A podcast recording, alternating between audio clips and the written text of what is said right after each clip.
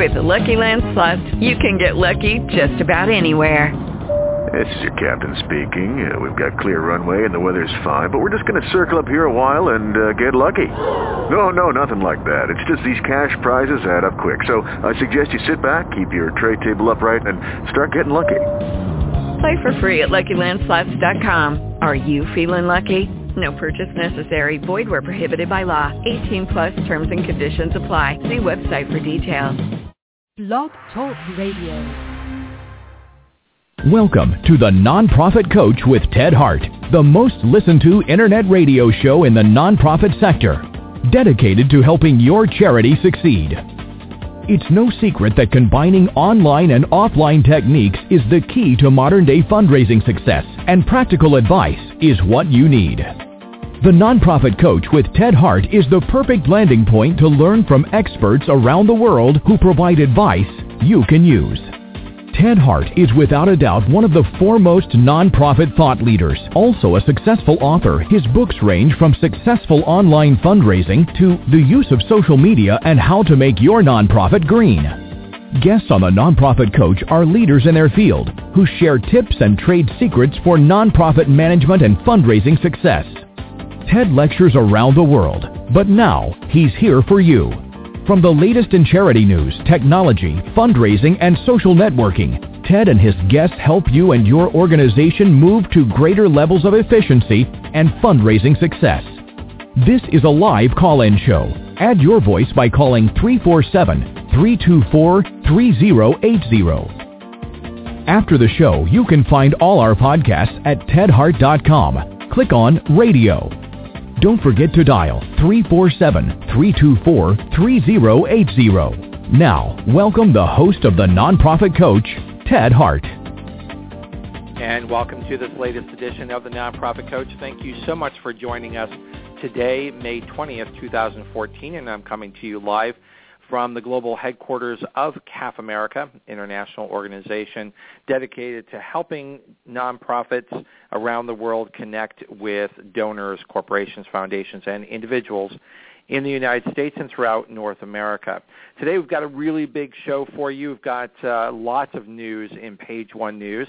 As the announcer said, you can call in when we get to our Page Two expert, who is today Terrie Temkin, by calling 347 324-3080. Just press number one. That will highlight your hand uh, on my switchboard, and that will let me know that you'd like to ask a question.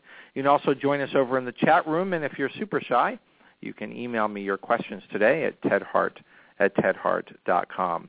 As always here on the Nonprofit Coach, we start with Page One News.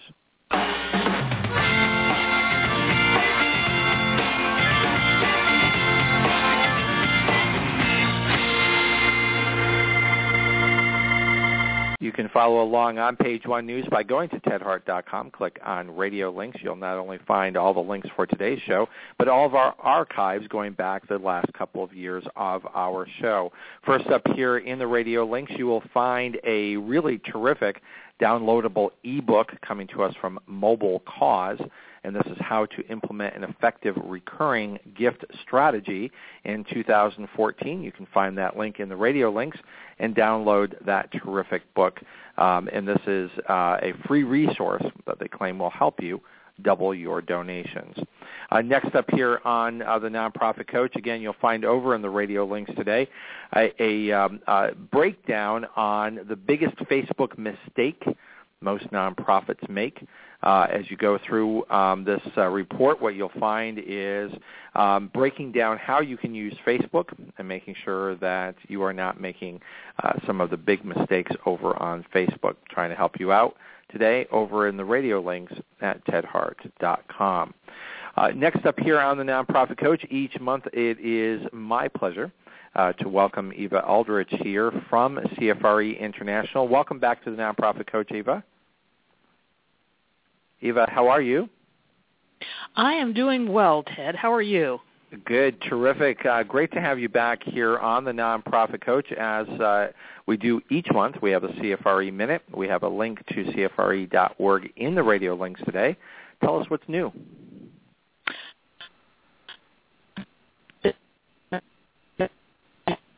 Eva, you're breaking up just a little bit. I don't know if you're on a cell phone or not.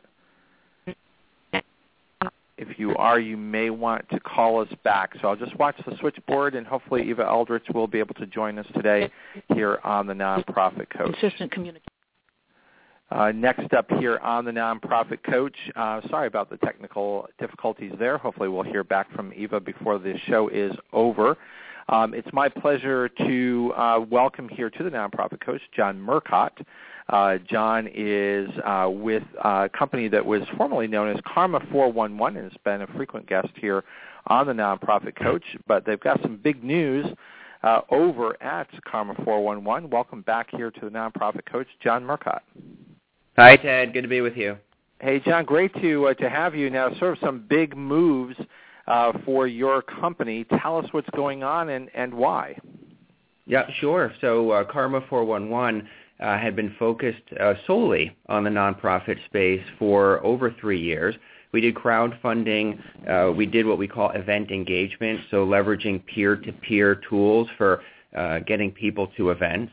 And it was a terrific uh, experience, and we absolutely love it. And we continue to work with large nonprofits like Autism Speaks and American Heart Association uh, and those types of uh, organizations. But about a year and a half ago, we picked up a large project for Major League Baseball and they were looking for these types of social fundraising, social engagement, and event engagement tools, but not necessarily for fundraising. They were just looking to get some uh, more people to events that they were putting together, and it opened our eyes to say the experience that we had in the nonprofit space could work well in the corporate space. And at that time, we had a major product release, and the product was called Crowdster. So the company was called Karma 411. The product was called Crowdster. And we got a lot of feedback on the product itself, you know, just its features and usability, but also a lot of people liked the name. So two things happened. We said, well, we're getting some traction here with corporate and for-profit clients, and we have this great platform, this great technology called Crowdster. Why don't we rebrand the organization and call the company Crowdster? And number two, go after, if you will, more corporate uh, uh, for-profit uh, businesses while still maintaining the nonprofit business. So we're just expanding to new industries. Well, this is terrific, and of course, um, one of the the big uh, stories in the online space has been crowdfunding. Uh, so it seems that as the market has grown and changed, so has now the new Crowdster. Yeah, you're absolutely right. And you know, leveraging the power of the crowd, you're right, is uh, valuable in a lot of different industries and for a lot of different things. So fundraising is definitely one of them, and that's still a core uh, driver. But also, there's a lot of money that organizations spend on events, and you know that includes nonprofits. So the best way to make sure that an organization gets a return on that investment is to make sure they can get a lot of people to uh, the event itself. So that event engagement component of our platform is critical. You know, you're leveraging peer-to-peer. You're basically, as we say, you're turning your attendees into promoters. And if you're spending a large amount of money for this big uh, conference or whatever this event is, uh, it's a worthwhile uh, investment. Exactly. And uh, we do have a link over in the radio links today to crowdster.com. And when you go to the website, it's going to be very clear that Crowdster is sort of uh, beyond the donate now button on steroids uh, because there's so much um, that that ties into this notion of um, helping the crowd connect. Right, and just one of those quick things, uh, Ted, is uh, how even when you're leveraging this uh, peer-to-peer network, how do you provide in- incentives and how do you do gamification? So we've done some very exciting projects for companies like DirecTV which is a very playful kind of organization. They love uh, gamification as a concept. So if you can combine those two things, number one, turn those attendees into promoters through a peer-to-peer platform, but also incentivize them. So kind of incorporate gamification in the process. Uh, that's a very powerful combination. It sure is. You can uh, find all the information over at crowdster.com. You can find that link in the radio links today. Uh, John Murcott, thank you so much for joining us, and I hope you'll come back often and uh, help us uh, keep our audience apprised of what's happening in the crowdfunding space. Great. Thanks, Ted. Have a good show. You bet. And uh, back with us, uh, Ava Aldrich is here. Ava, sorry for the uh, technical difficulties, but we're really looking forward to the updates from CFRE International.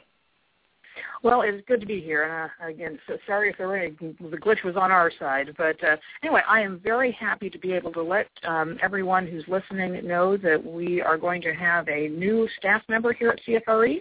Oh, terrific. We are, yes, we have added a position for marketing and membership uh, director. And I think that what people are going to see with that, you know, our certificates will be uh, able to have much more consistent and more regular communication with us. Uh, and also, you know, the CFRE is going to be more visible, and I think that's good. You know, not only for you know growing the credential, but also, you know, what we want to do is is help get the word out about CFRE, so that way our certificates, you know, when people ask them, what does that mean? Um, you know, people are better informed because uh, getting the CFRE, as you know, Ted, is a point of pride, and, and we want to make certain that people understand just exactly what that accomplishment means.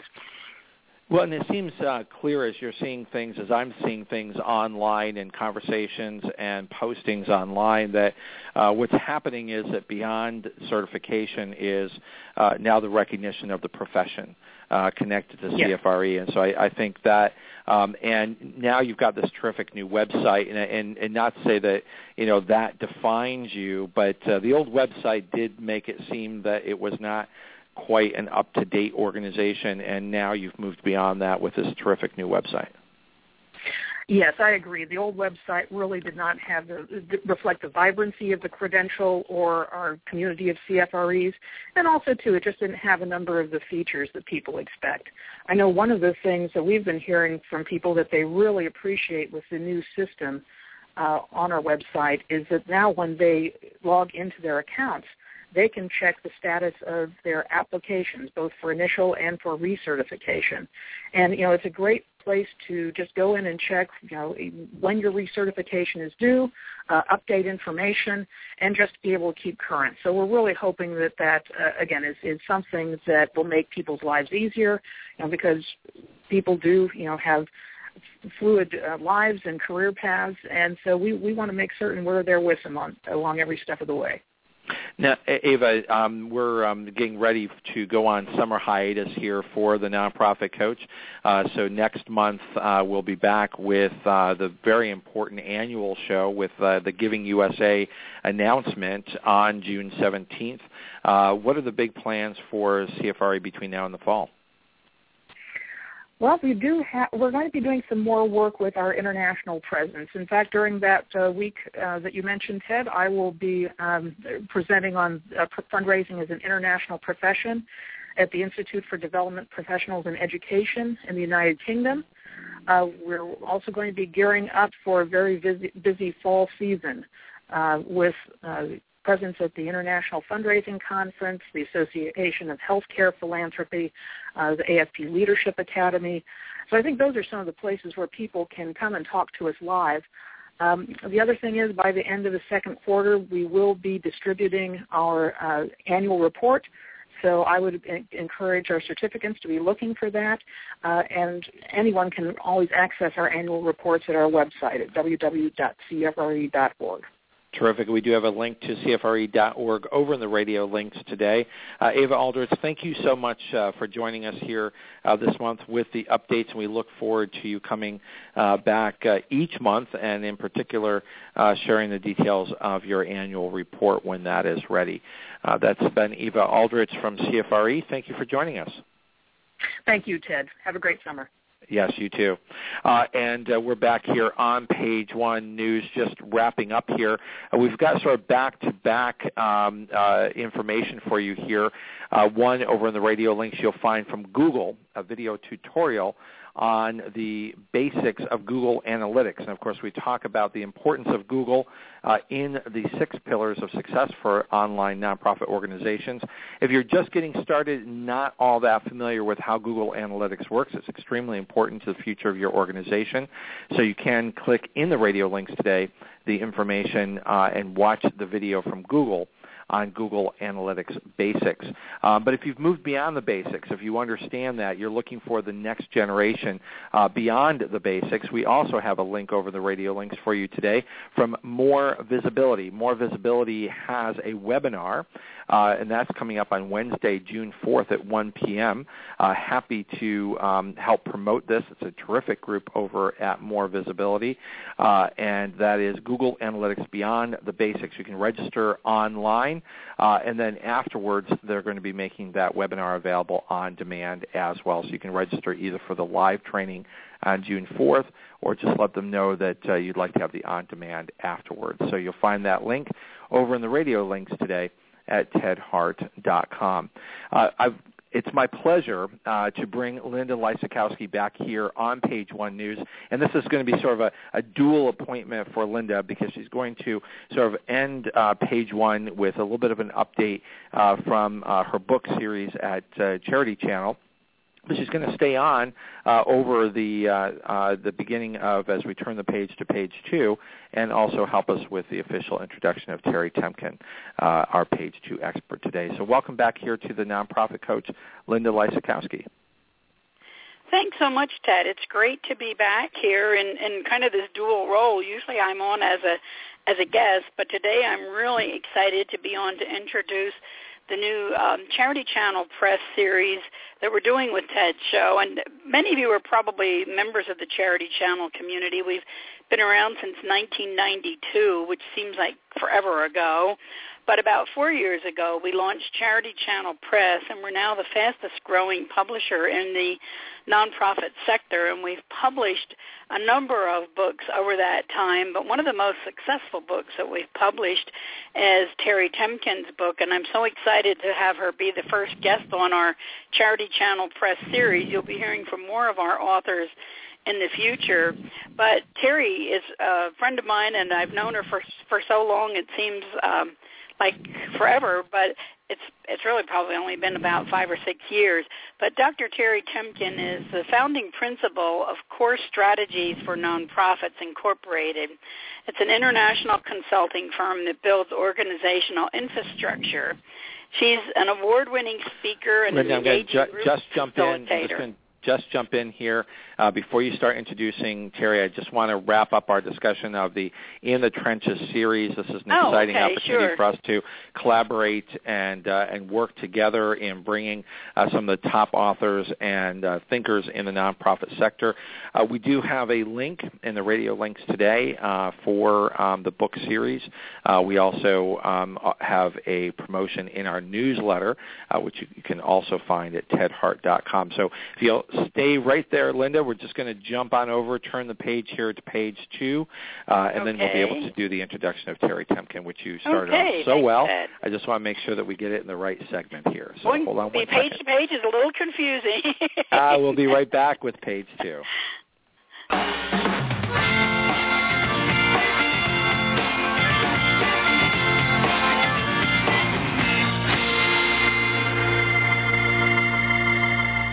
Over here on page two, we do have our page two expert today is Terrie Temkin, and it's my honor to uh, welcome back here Linda Lysakowski, uh, who is with us to do the formal introduction of Dr. Terrie Temkin.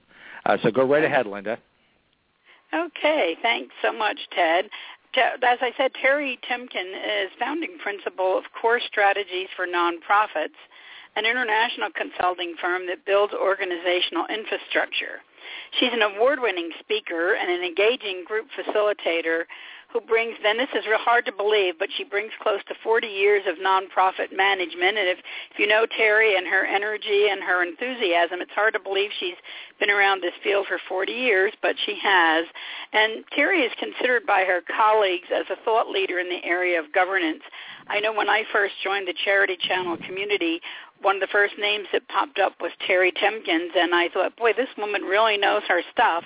And I've become more and more convinced of that as we've gone along.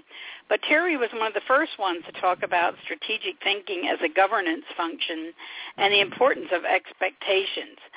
She's a co-author of Community Engagement Governance, a new framework for governance that's gaining wide acceptance, and the editor of and contributor to the recently released Governance Anthology, which she's here to talk to us about today, You and Your Nonprofit Board, New Thinking from the Field's Top Practitioners, Researchers, and Provocateurs. And it was uh, published by Charity Channel Press in 2013, and as I mentioned, is one of our best-selling books.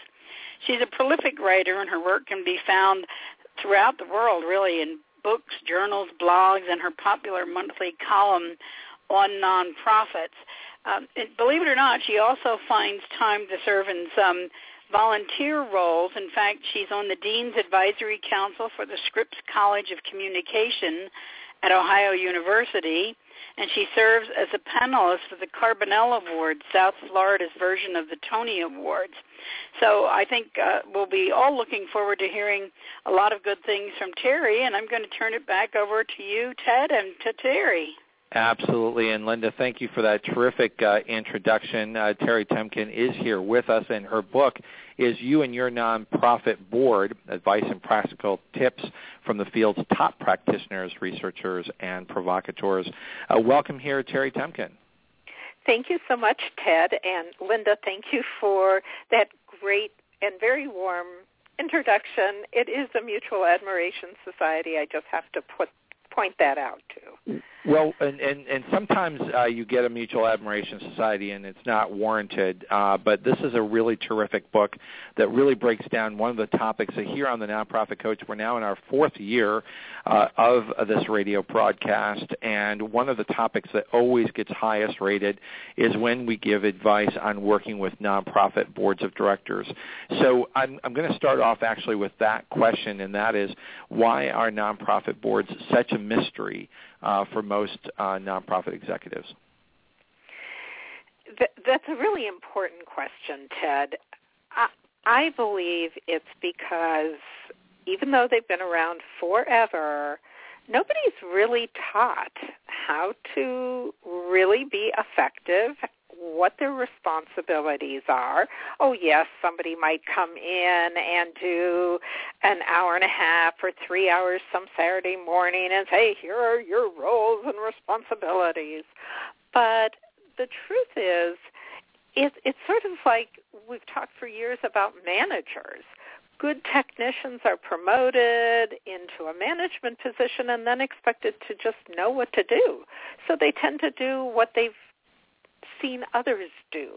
Well, we have that in the boardroom as well. We have people who may have sat on many boards, but they copy what they've seen done there, which I don't know where some of these things have come out from in the first place. Well, and, and that's one of the most important things I think for nonprofit executives to remember and maybe have a, a little bit of uh, sense of humor, or at least give uh, the board members a bit of a break, is that every board member uh, who has ever served brings baggage, which could be good or bad. Um, and those who have never served, as you said, you're not born to be a good board member. You need to be trained. Exactly. And it's really critical today because in the last five years, we've seen things change so dramatically. So even somebody who was very competent six years ago, if they're still doing the same thing that they were doing then, uh, it may not be serving the organization that well. So and we really break have that to down. Why, why a five-year marker? What what happened, and and what's different about service on a board now? Well, things have always been evolving, but obviously after the economic crisis, organizations just could not continue operating the way that they had been operating. It wasn't just money that was lacking, although that I think brought everything to the fore. And it was the fact that we realized by taking a good look at what had been happening, I'm sure you know better than most the prolific growth of nonprofits every day. I mean, uh, you probably get, I get almost weekly somebody calling, I want to start a nonprofit. Well, you know, have you looked into it? How many others are, what do you want to do? I want to work with kids how many zillions of organizations are out there working with kids. Uh, so what you have to do is distinguish yourself. And two, many of the problems that nonprofits formed to solve, we've realized are just very pernicious. They they aren't going away. They're very difficult to treat. Uh, we might take something like the like cancer and the many many organizations that try to work in that arena. It's not going away soon. Homelessness is another. Food insufficiency. I mean, we could go right down the list. And I think what we're finally realizing is that if we're going to be effective, our boards have to look at other ways of operating and directing their organizations. And I'm really going to stress that word direct because I have bought into what a colleague of mine and one of the contributors in the book, Pat Wisbinski, has long said is let's not call them members. First of all, of course, we have uh, in many organizations a legal designation of member that is oftentimes not your board people. And, th- and this is this is an important concept that you're bringing up because uh, organizations, of course, have articles of incorporation and they have bylaws.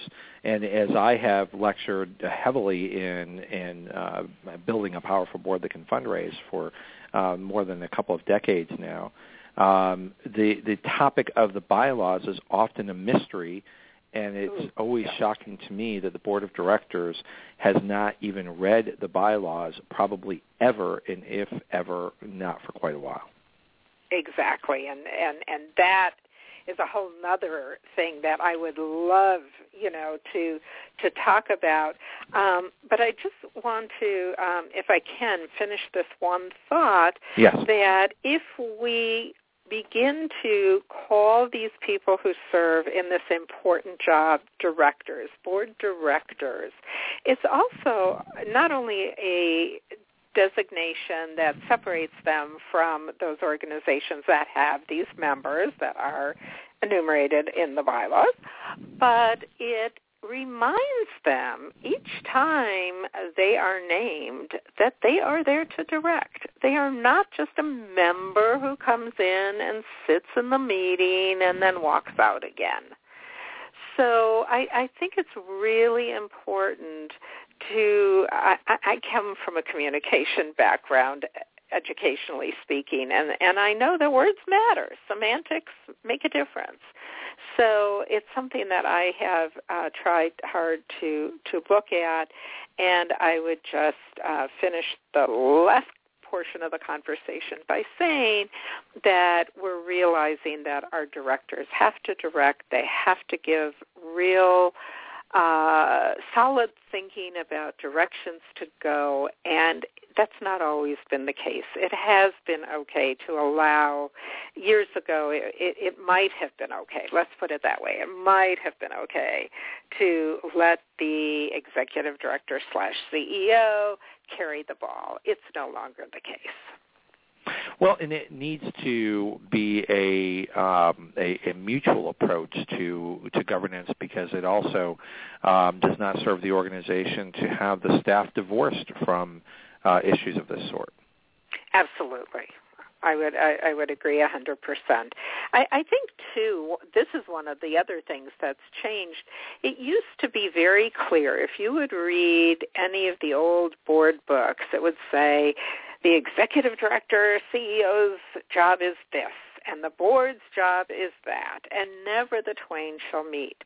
And I think what we've really learned is that first of all, of course, no uh, size fits all, and that's one of the things that I happen to love about book that uh, we put out is that it's not prescriptive.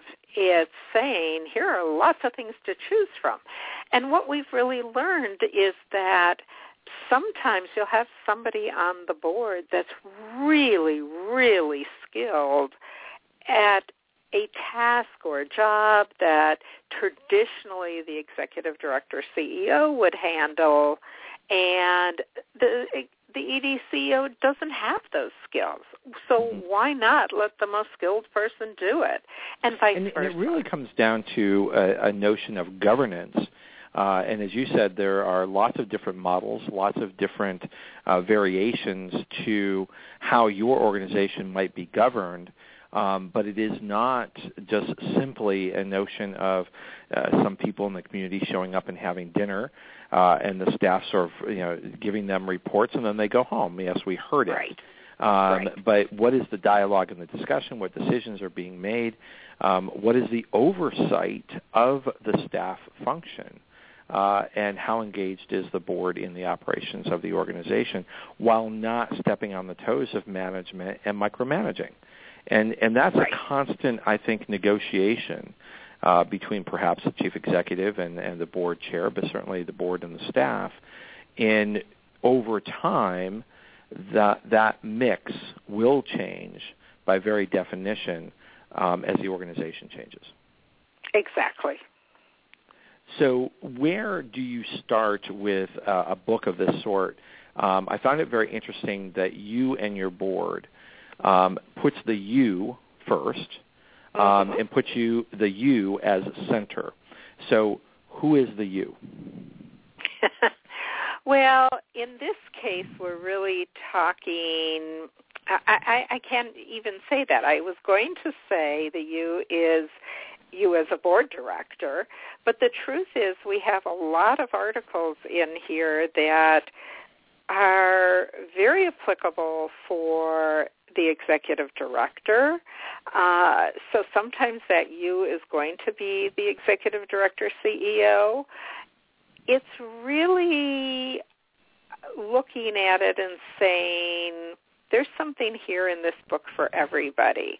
It's off, it's going to in some cases be a consultant mm-hmm. because the you when you read some of the articles for instance, uh, Mary Hiland has a couple about uh, board development that takes in, you know, for years we've been looking at board development as just we understand what this means. And she actually did research. Do we really understand what it means? You know, how are we looking at this? What does it mean? Can we quantify it? Can we uh, operationalize it? And so for someone like a consultant, the you in that case might be the consultant who says, oh, I know a, perhaps a better way to approach things because I've read these articles. So it, it's really pretty broad. Well, and, and uh, you know, as I, I was going through your book, which really is excellent, and I encourage everyone to um, to have a copy of, of this book. I almost sort of wanted to rewrite the subtitle to be "Good Habits of Great Board Members," um, because how I like that. how Can do we you republish those? well, because it, because I my my struggle has always been, and I and I have always said that I have yet to meet a board member who truly wanted to destroy the organization that they were serving.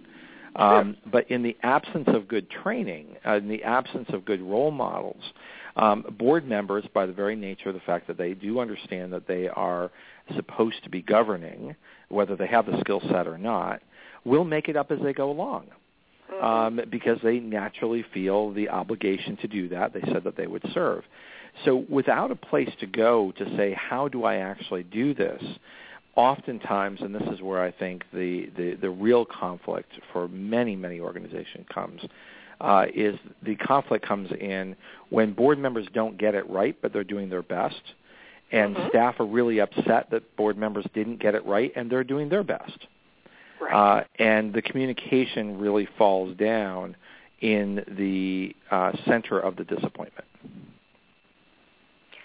Well, I think you've hit the nail on the head. And this was a way that hopefully uh, we can open some dialogue. I mean, I've had readers write in and say, well, we're doing different things with it. Uh, some say that they'll assign a chapter to a different director each meeting to talk about, Mm-hmm. uh, which then just exposes the entire board to different topics. Uh, some have been looking at very specific chapters based on what they need at the time. And I, I think that it, it is a way of providing some of that training that is so necessary on both sides. Well, and I think you know, it, it, I, in most cases, and we certainly hear it on this show a lot, is um, a lot of folks uh, really just want someone to tell them, "How do I do this? Just tell me how to do it." Um, and and I think that's why this is this is such an age-old question because if it were that simple to just say, "Do it this way," it would have been solved a long time ago because everyone would be doing it the same way. And of course, there's lots of books out there that that, that purport to say um, that there is a way to do this, and you should just go do it this way. But but your book doesn't pretend to be a prescription pad. It, it presents itself as a recipe book, and I think exactly. that that that really serves the industry really well because every board is made up of individuals, and while every board has similar duties, how mm-hmm. they go about that with their particular mix of staff, of budget, of needs, in crisis, out of crisis, planning for the future, wondering about if we have a tomorrow. Um, all of those things factor into how do you govern. Exactly. Now, I find and it very interesting. Yeah, go ahead. Oh no, I was just going to say, and this is exactly why we wanted to say, no rules, just right. You know, if I can borrow from Outback Steakhouse, uh, that here are some things. It, it's just like I have a personal bias about the concept of best practice. I, I don't know that there's such a thing as best practice. I think there are some provis, proven practices. Mm-hmm. There are some promising practices that we can borrow from, experiment with, but I don't think there's something as a best practice. And that was something that I felt very strongly about when I was first approached to uh, co- compile this book and conceive of the concept. And it was important for me to say we can't come out and say this is the way to do it, or and we can't copy what's been done because there are plenty of really wonderful books out there that are are already available. Exactly, exactly. We're here uh, on the Nonprofit Coach today with Terrie Temkin, uh, who is the editor of You and Your Nonprofit Board, which is part of the In the Trenches series from Charity Channel Press. We're going to be right back after a very short break. And when we come back, Terrie, I wanted you uh, to please explain to me, because I found it so curious and interesting, that the subtitle of this book uh, includes bringing together provocateurs. Uh, it's okay. not a word that we see very often, I, and I'm sure that you chose it very specifically, and I'd like to explore that when we come right back. Sure.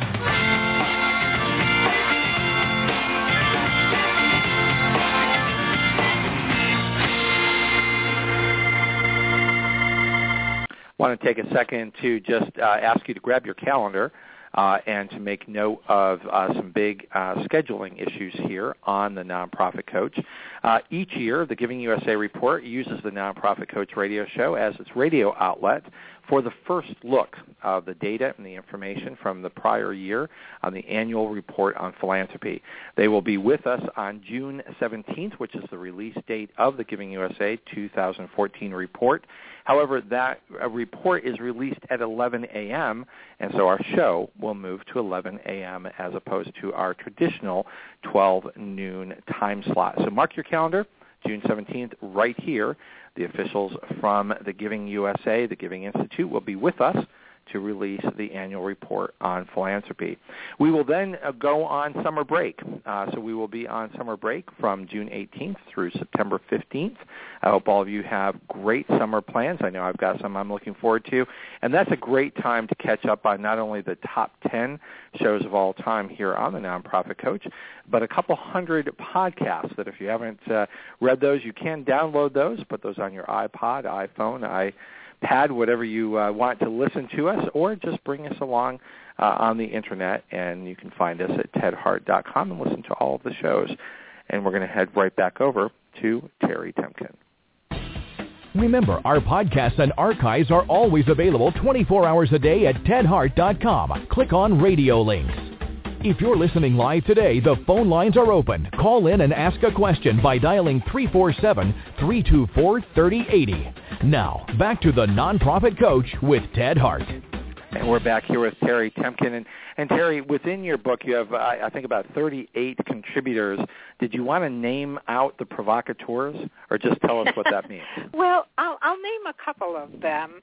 And it was very important to me because I didn't want the same old, same old, was to get some people who have always challenged me, who have made me want to uh, look at things in a new light, who oftentimes say things that uh, uh, might some teeth on edge, but in on the other hand, really do make you stop and think, well, you know, maybe I need to look at things differently.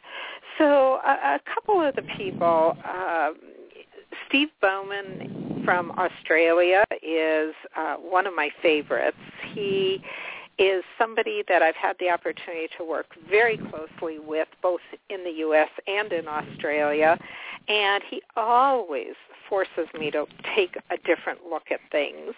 And how, does he, he, has, how does he force you to or challenge you to think differently? What does he bring to the table that is uh, provocative but curious enough and interesting enough to make it into your book? He has what I think is probably the very best definition of uh, governance that I've ever seen, and it's interesting. I, I kind of collect them. I governance person for the last 20 years doing nothing else but that.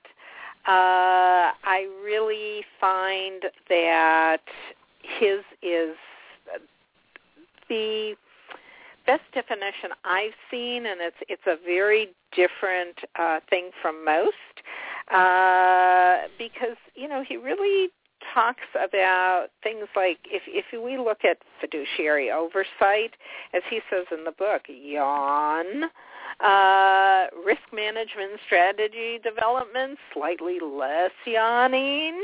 Uh, so it, control of the staff and resources, shudder. Uh, he, you know, he just takes things from a slightly uh, different look. So, you know, he talks about uh, governance as being the ability to make the choices that create the future for the communities we serve. And I don't think most people look at things that way. I don't think but, they do but, either, and I think that what that speaks to is how overwhelming service on a board of directors can be uh, if it's not properly organized. True.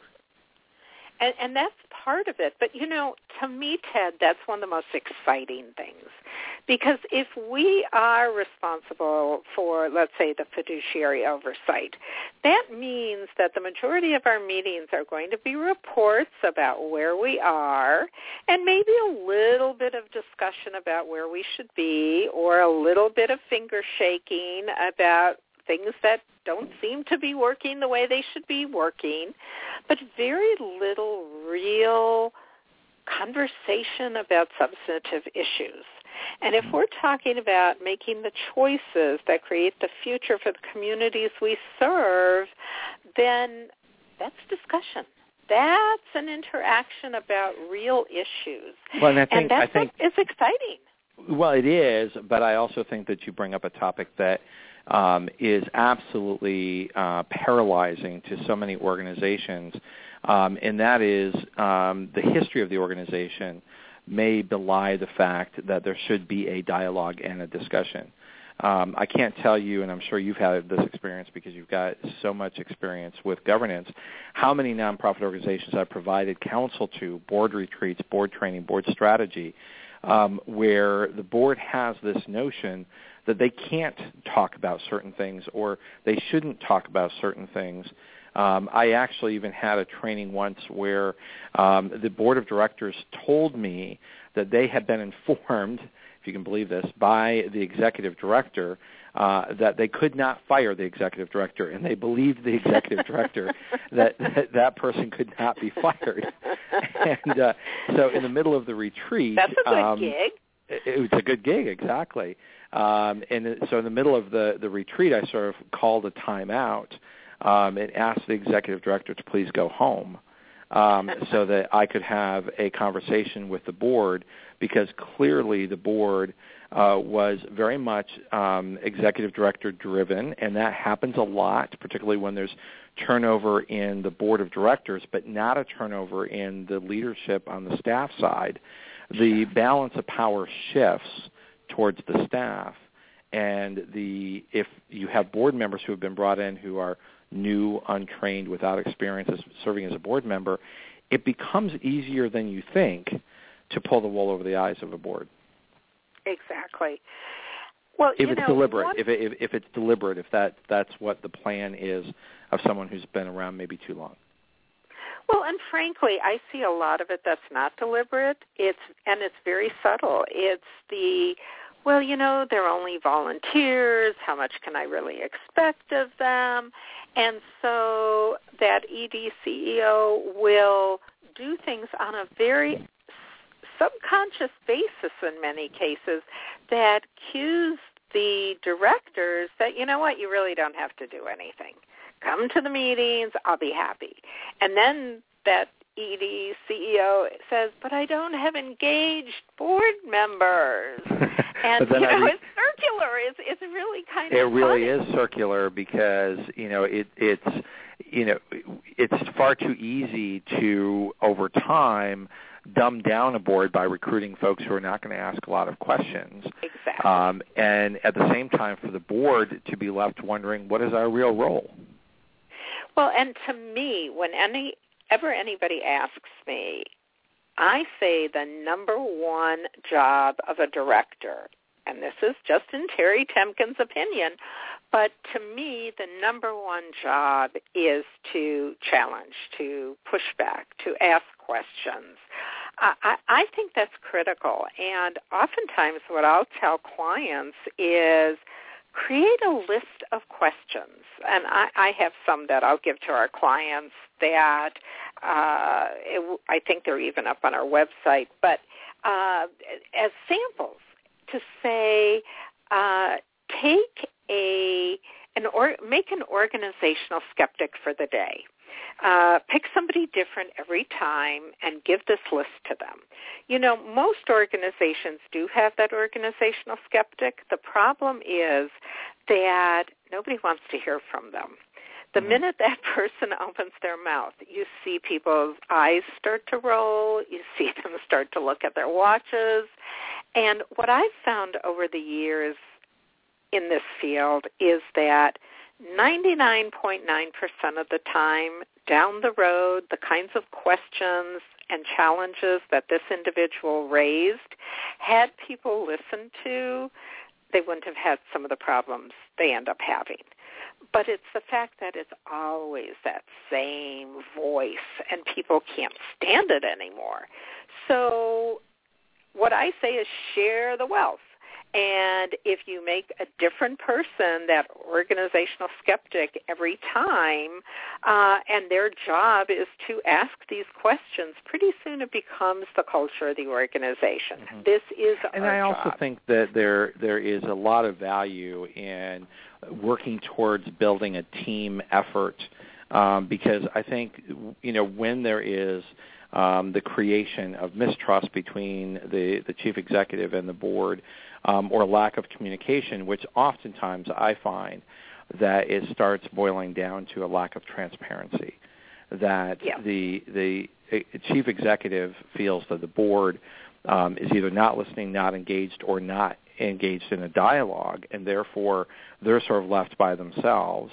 Um, or the board feels that the chief executive is not being forthcoming, is not being transparent, and they're left trying to figure out how the organization is being run without stepping back and saying, listen, the only way we succeed is if we work together. Exactly.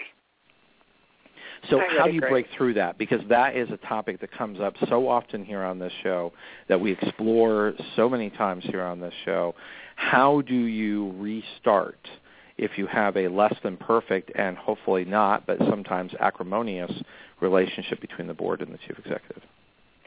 Well, you know, Mary Hiland wrote a couple articles in here about trust, and again, very research based but very accessible. Uh, her writing is is very uh, light and and and fun, but uh, she bases it on, as I say, research. She talks a lot about trust and and how you can build that. And one of the things that she found is that those groups that really have been able to break through the acrimony or who have built the trust share on a personal level well beyond what uh, is typically considered appropriate for a business relationship. So, you know, that is one way. Uh, another way is to really just sit down and have a really candid conversation about the fact that, look, we're all here because we want to make a difference. We're all here I hope, because we believe in the mission and we want to see our vision realized. And we need to do things differently. What we're doing isn't working. And we're on the same team. Let's let's work toward that. I think too we have to be very strategic about who we move up in the organization Unfortunately, all too often, and I see this happen all the time, I'm sure you do too, Ted, I'm sure half your listening audience does, is that you have somebody very smart come into the organization and with within six months they're slotted as the next board chair. Right, or or even worse, someone is recruited onto the board as board chair. Um, so there, there's yeah. there's no one who's been trained. There's no ramp up, not even six months. Um, but you know, no one's willing to step up, so we just go out and we find someone who knows right. nothing about the organization to just be board chair, as if they were simply interchangeable. Well, and I'll tell you, in my work in Australia, they're actually uh, they're getting board chairs for hire in some cases. But okay. we won't go there. We'll we'll talk about here for now and just uh, uh, deal with the subject you're talking about. And and I think that it's really important to realize that when somebody steps in like that, it's not only that they don't have the history of the organization. They don't necessarily understand the culture of the organization. They don't necessarily have the ins and the outs and really understand what they can do and shouldn't do and so on and so forth. But a lot of times these people come in and you see one face, shall I say, uh, in that first six months or whatever period of time it is. And then all of a sudden when they come into that power position, it's like, who did we bring on here? you know, it's like a totally different person. And I think that's too where a lot of times you get this um, real antagonism between the board chair and the ED CEO because uh, things aren't working out as smoothly as they thought they would. Mm-hmm. Well, and I think my experience has been where a lot of that disconnect comes from is you go out and you recruit someone who is very successful in business, uh, someone who is a community leader. So for all the mm-hmm. right reasons, you're reaching out to someone um, who is able to create success recruit them yeah. onto the board, and then for some reason, because I, and I think the reason is is that we don't clearly articulate why these people were recruited. Um, they're they're almost recruited as if they were just a body just filling a seat. Mm-hmm. Um, is that board members come and they stop remembering that they have management skills. They stop remembering sure. that they have community uh, development skills. So that all the reasons why we develop them, they then put on their nonprofit board hat, whatever that means. And what it typically means is I now make decisions I would never make in my own organizations. I now argue exactly. for positions that I would never hold myself. But because it's nonprofit, I feel it's different and you don't want it to be different. You you recruited these people to bring all their smart expertise, and for some reason, it doesn't always translate. Well, and that's so true. And, and in fact, uh, it's interesting. In Linda's introduction, she talked about this column that I write, which is uh, on nonprofits. It's a Q and A, and that was the most recent uh, one. It was about all the meetings that happen in the parking lot after the meetings in the boardroom. right. And and it's because all of a sudden they walk out of the boardroom and and they become themselves again. Like and they become say, themselves again, know, and now they're seeing it for the clarity that you had hoped that they had just had in the boardroom. Right.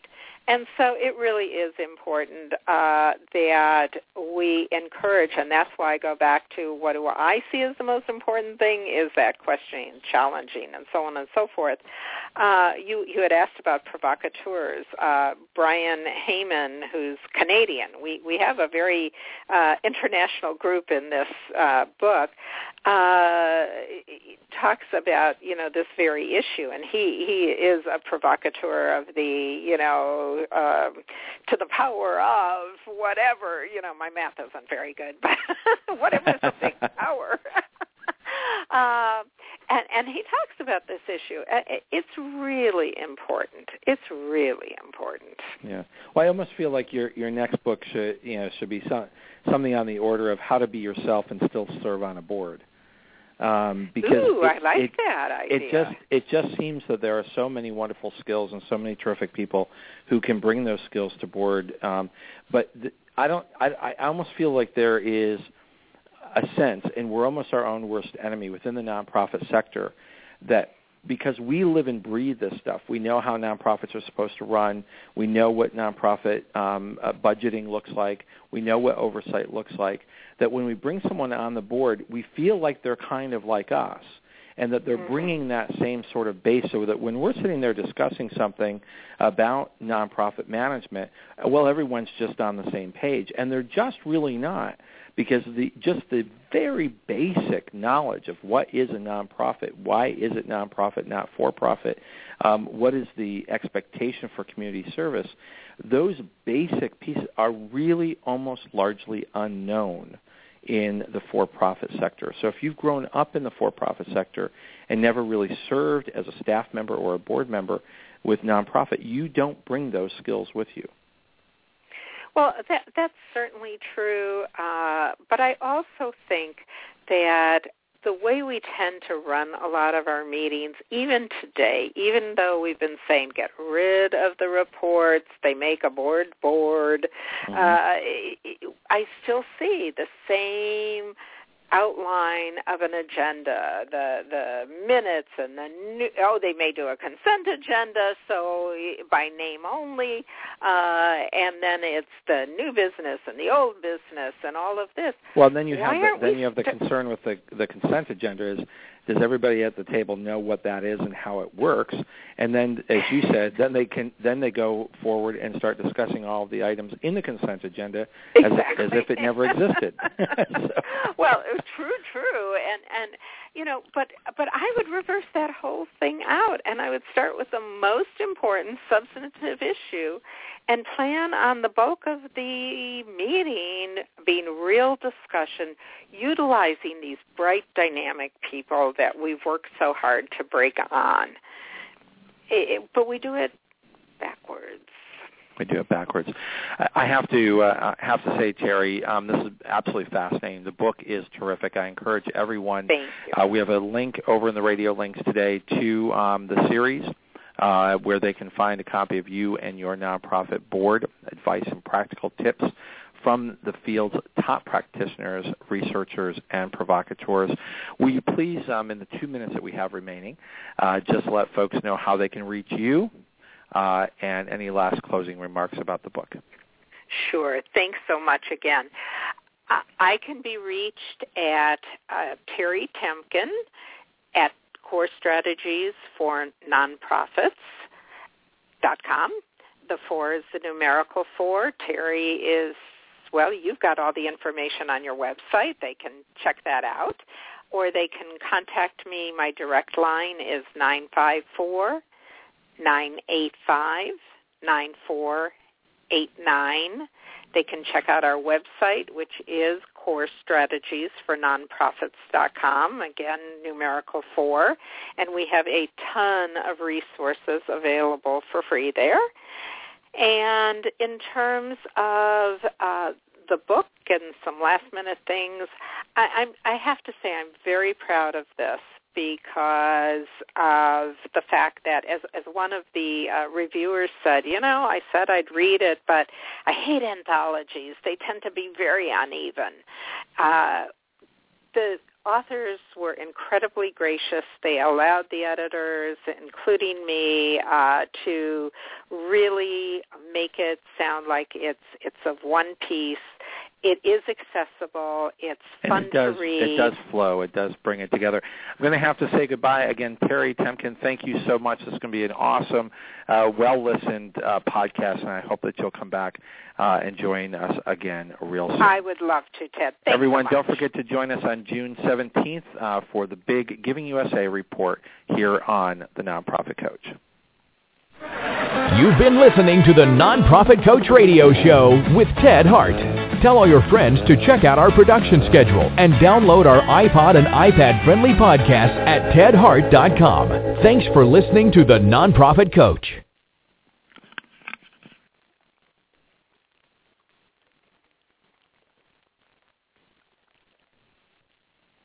With Lucky Land Slots, you can get lucky just about anywhere. Dearly beloved, we are gathered here today to... Has anyone seen the bride and groom?